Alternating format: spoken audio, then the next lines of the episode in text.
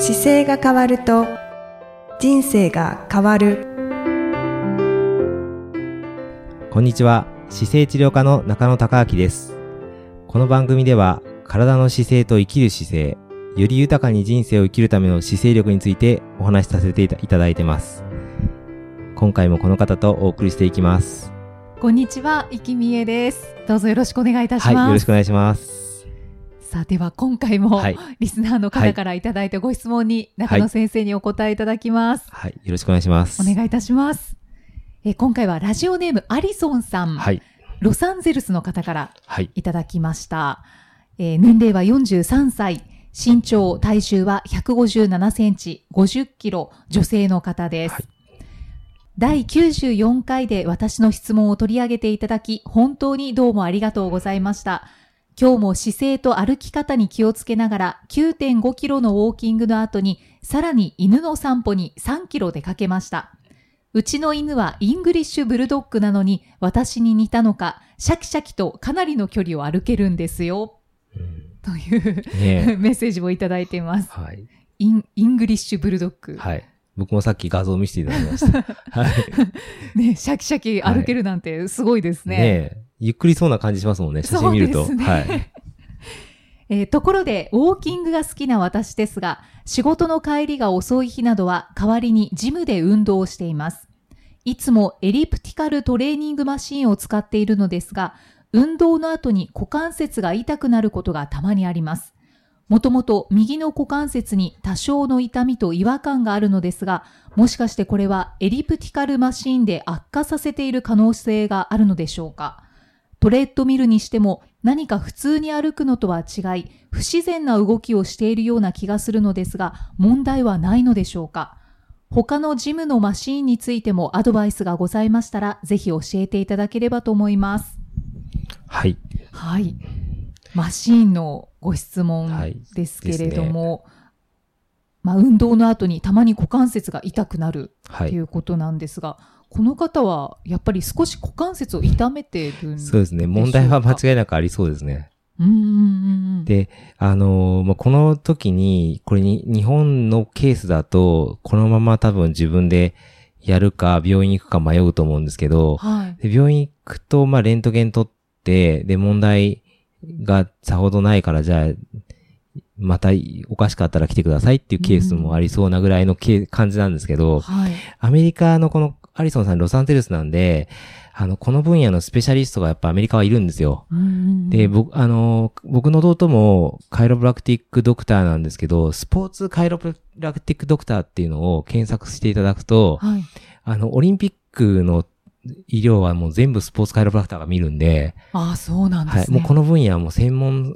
性が高くなっちゃってて、ただ、はいカイロプラクターっていうドクターの中でも10%いないんですよね。へえ。で非常に少なくて難しいんですけど、はい。あの、オリンピック選手とかスポーツ系は全部、あの、彼らが見ていくので、うん。そこの先生で、ちょっと評判がいい方がロサンゼルスで見えると思うので、うんで、あの、ちょっとこういうことですよって相談に行くともうレントゲン取ってすぐ検査して、あの、どの運動やったらいいとかこれダメとかってすぐ弾いてくれると思います。なので、これはもうアメリカにいるんであれば、間違いなくちょっと探されて行かれると、日本人では少もしかするとちょっと少ないかもしれないですけど、うん。あの、でもスポーツカイロプラクティックドクターっていうのを調べていくと、もうすぐに出てくるので、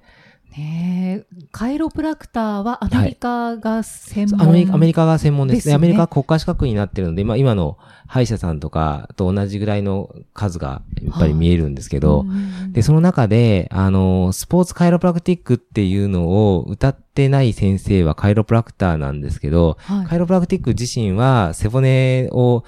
の状態をやっぱりチェックして、はい。で、まあ、アジャストメントっていうちょっとバキバキバキっていうのをやったりするのが、うん。まあ、アメリカだと結構主流でインパクトがあって、はい。で、それがまあ嫌だから怖くて嫌だっていう方も多多いんですよね、もう。ああ、そうなんできてから時時間が経ってるんですけど、で、はい。まあ、あの、自然治癒力を高めましょうっていう概念で発達したんですけど、うん。スポーツカイロプラクティックに関してはもっと構造的な部分でも見ていくので、構造的にこの筋肉が動かないからこれ治療しなきゃいけないとかって言って、筋膜の治療とか筋肉の治療をやっっていかれるので、はい。まあ僕もトライアスロンしたりしますけど、トライアスロンだと ART っていうアクティブリリーステクニックっていう、アメリカのドクター・リーヒーさんっていう方が作ったテクニックがあって、はい。でそれを使いながら、まあスポーツカイロプラクターの方なんかは治療したりとか、運動指導したりとかってやっていかれるので、まあ、スポーツカイロプラクティックドクターで ART 持っててとかっていうと、今のこの状態に関してはかなりクリアに、あの、何を今やったらいいかが教えてくれると思うので、ぜ。ひそこに行かれると一番いいかなと。そうですはね。専門性が高い先生が必ずいらっしゃるでしょうから。で、あの、エリプティカルトレーニングマシンって日本で多分ちょっと聞いたことがない名前だと思うんですけど、はい。これあの、クロストレーナーっていう名前で日本だとよく言われていて、はい。えっ、と、ジムに行くと手と足を両方同時に動かすような動きのやつがこの部類です。ちょっとこう、はいは見たことありますはいね。ありますよね。足と手とクロスして動かすような。はいなので、例えば使う時の動作としては手をにち力強くふ意識してもいいし、足を力強くしてもいいしっていうので、怪我の分散をもともと抑えられたマシンなんですよね。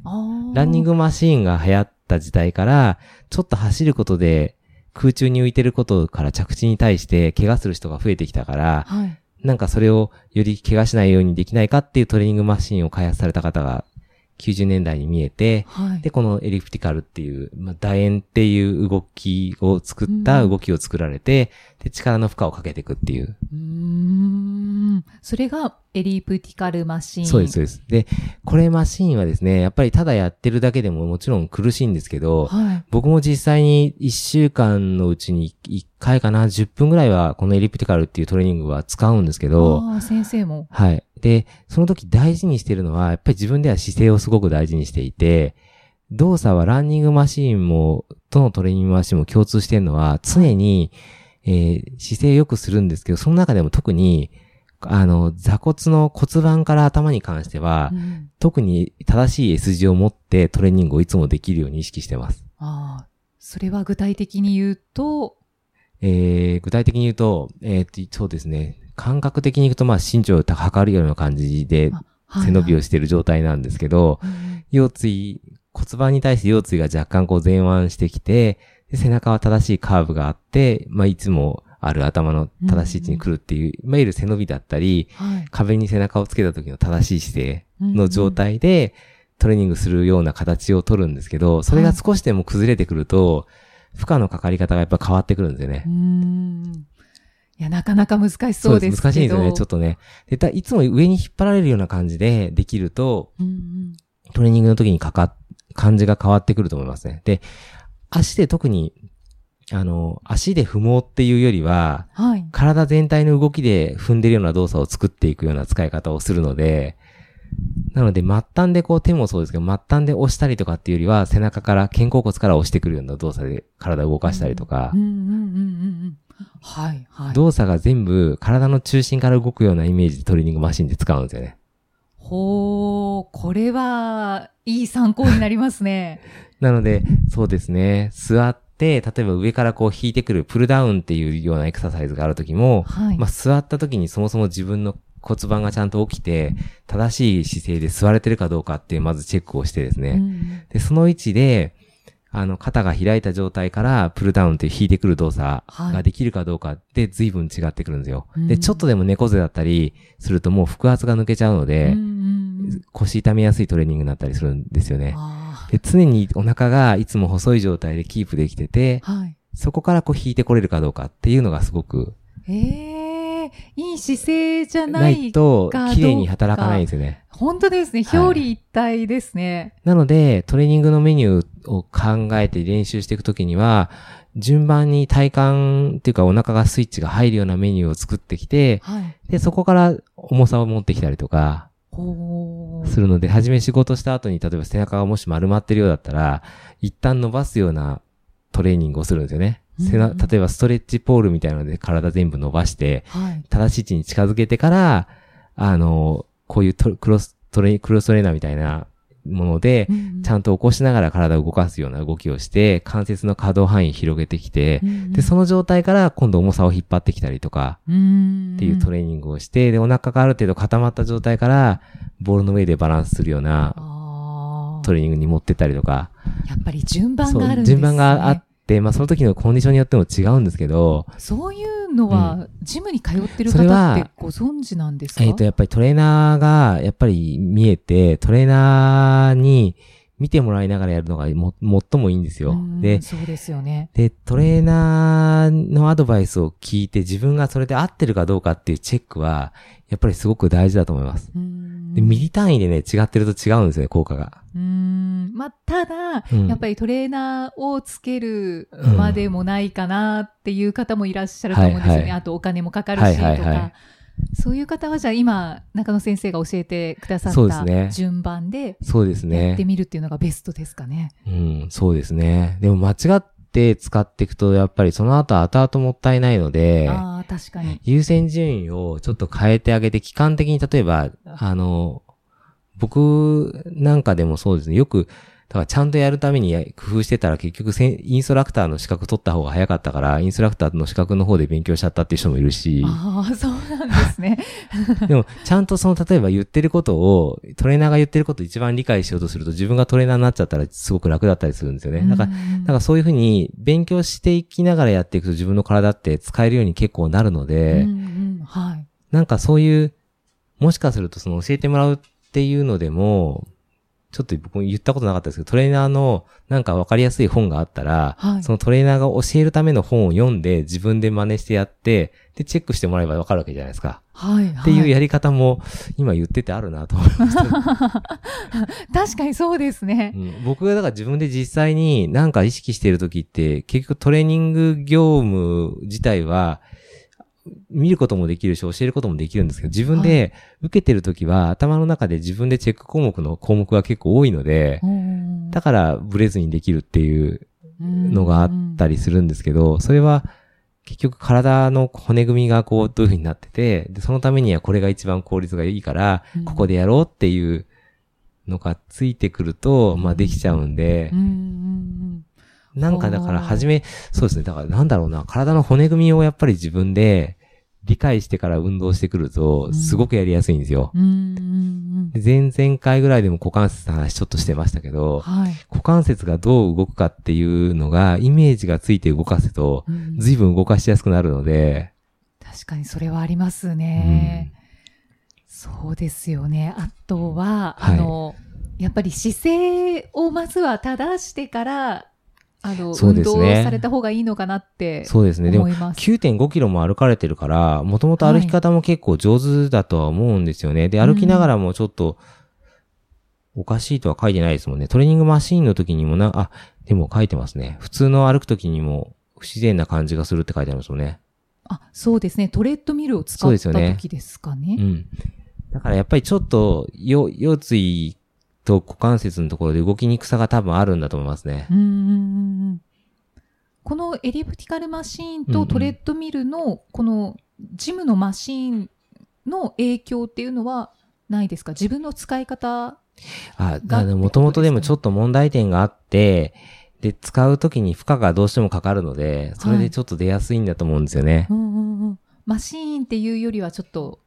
自分の使い方のところで。そうですね。だから、あの、今、現時点で股関節に多分ちょっと問題点があるから、使い方だけじゃない感じがしますね。で、使い方としては、はい乗るときの姿勢をちゃんと起こしてみてやってみてくださいっていうのが一個。うんうんうんで、あと股関節が僕が、あの、まあ、この方がアメリカじゃなければ、はい。あの、やっぱりやってほしい動きが、この、やっぱり股関節ストレッチで、うんうん一生疲れない姿勢の作り方の、この実業の日本社さんの文庫でもあるんですけど、はい。この118ページになる股関節ストレッチっていイラスう、ト付きはい。で載ってます。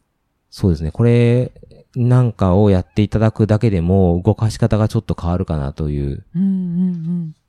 形がしますね。股関節のストレッチは結構これ多くて。あの、他にも、例えば、あぐらストレッチっていうのも股関節の動きになるんですけど、こういう、すごい難しいんですよね。ちょうど108ページに、あの、足の裏を両方閉じて床でね、はい前に倒していくっていう動作ですけど、これも、上半身を、あの、正しい位置に起こした状態で、はいで、股関節から前に倒すっていうはい。動きなので、こういうの動きなんかをやっていただくだけでも少し、トレーニングの後の変化は変わってくると思います。うんはいうんそうですね。ストレッチも取り入れていただいて、あとは、はい。あの、他のジムのマシーンについてもアドバイスがございましたらっていうことなんですけど。そうですね。これも、どれも、そのセットアップの初めのスタートの時に、正しく座るとか、正しく立つとかっていう位置が大事で、うん。で、運動しながら、どこを動かすかっていうことが一番鍵になってくるんですよね。でうん正しくはいまず、姿勢として座った状態だとしたら、まあ、座ってそこから手前にこう引いてくる、あの、ロロー、ローイングっていう動作なんかはあるんですけど、はい。それなんかもう、あの、座ったところからこう手前にぐーっと引っ張ってくるような動きなんですけど、うん座骨をちゃんと意識して、お腹にちゃんと力が入った状態で、胸を張って、で、そこから手前にこうバーを持って引いてくるんですけど、その時に背骨のカーブを崩さないまま手前にぐーっと引き込んでくるんですよ。背骨のカーブを保ったまま。そう背骨、うん。あの、体って手引っ張るっていう動作の時に、自分の体がブレちゃダメなんですよ。うんうんうんなので、はい全部、えー動作はですね、そういう意味では、ローイングっていうのだと、例えば足をこう引っ掛けて、で、はい自分の座骨でとこで座って、それで手前からこう引っ張ってくるようなものなんですね、動作が。はい。その時には、足は踏ん張ってるけど、足で踏ん張った力は今度お腹にまでぐっと力が入ってくるんですけど、その時に、上半身の部分の骨盤、背骨、背中、頭まではぶらさないんですよ。うんうんうん一直線にして、足で踏み込んだ力を、股関節の動きを返して、背中に伝えてくるっていう動きなんですね。はあ。でやるとね、やると、やりながらだとすぐわかると思います。うんで股関一番股関節でぐーっと体を上半身固定したものを動かしてくるんで、その時にお腹がぶれないで締めたまま、手を引っ張る力を連動させるっていう動きこれす。すごい腹筋使いますよね。そうそう、そういう動きです。そういう動きです。なので、いきなりは、今日やろうかなと思ってパッてやるには向かなくて、うんうんその手前にもう少しお腹を使っ、作ってた、あげた方が、ごな動きがあってからそれやった方がうん力が入りし安定するので、はい、はい。そういう意味では、だからじゅ、やっぱり順番もありますよすね。ごい重要だと思います、順番って。そうですね。うんで、それで引いてくるときに腕で引っ張るんじゃなくて腕はやっぱ持った状態ですけど、せ肩甲骨から手前に引っ張ってくるような、肩甲骨って背中にあるじゃないですか。はい。で肩甲骨、腕を引くときも、肩甲骨、腕で引くっていうより肩甲骨から胸の方に引きつけてくるようなイイメージ、でちゃんと引いてくるんですよね。はい。そういう時に自分の体の体幹がまっすぐで腕を引っ張ってきてくることによって、背中が寄せてくるっていうのが使ってる動作なんですけど、じゃあこれは他のマシーンでも、うんやっぱりその、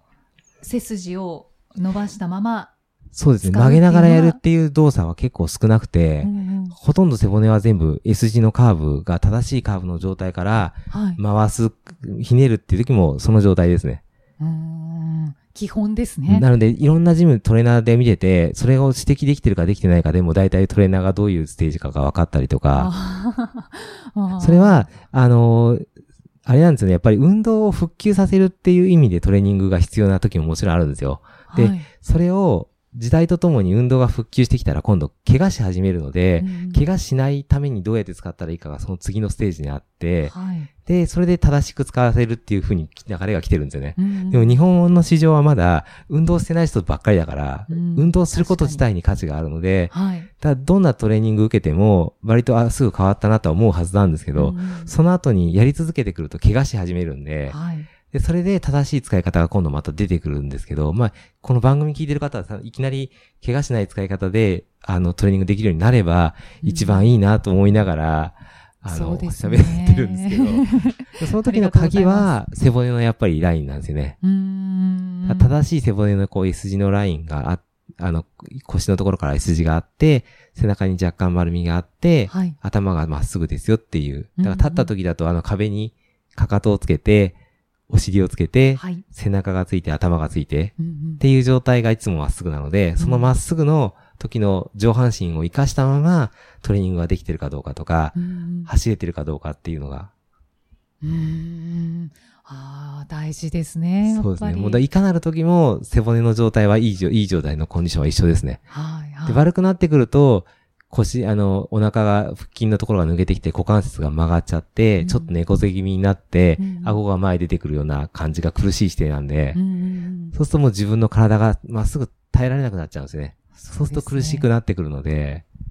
そうなんですよね。い、やー、それで運動してても本当に意味がない気がするので。そうなんです。だから疲れちゃう、疲れやすい形のままトレーニングしていくともっと疲れやすくなるっていうか、そこで筋肉ついちゃうともったいないですよね。そうですね。なので、いい状態で筋肉を使えるようになった方がうんうんいいので、はい。はい。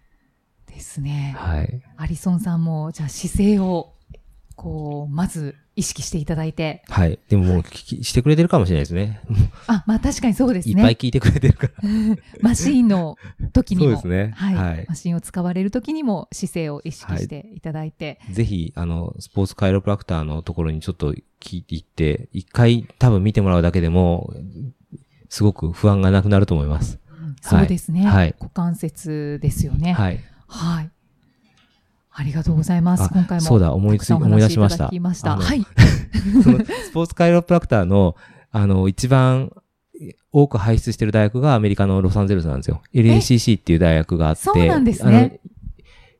そこのあカリフォルニアにあるんですけど、そこの、に一番スポーツカイロプラクティックドクターが数が多い学校がそこにあるので、LACC を出てる先生に多分なると思いますけど。僕の父親と弟はそこの学校出てて、そうなんですそうなんですね。なんちょっと思い出したので補足です。はい。ありがとうございます。貴重な情報でした。この番組では姿勢や体についてのご質問そしてご感想をお待ちしておりますご質問とともに年齢体重身長性別をご記入の上中野生態東京青山のホームページにありますお問い合わせフォームからお送りください体を見直す時間は人生を見直す時間である姿勢治療科の中野孝明でした。いきさん4回にわたってありがとうございました。ありがとうございました。はい今後もあの定期的にまたいろいろお手伝いさせていただければと思いますのでよろしくお願いします。はい、かしこまりました。は今回もありがとうございました。ありがとうございました。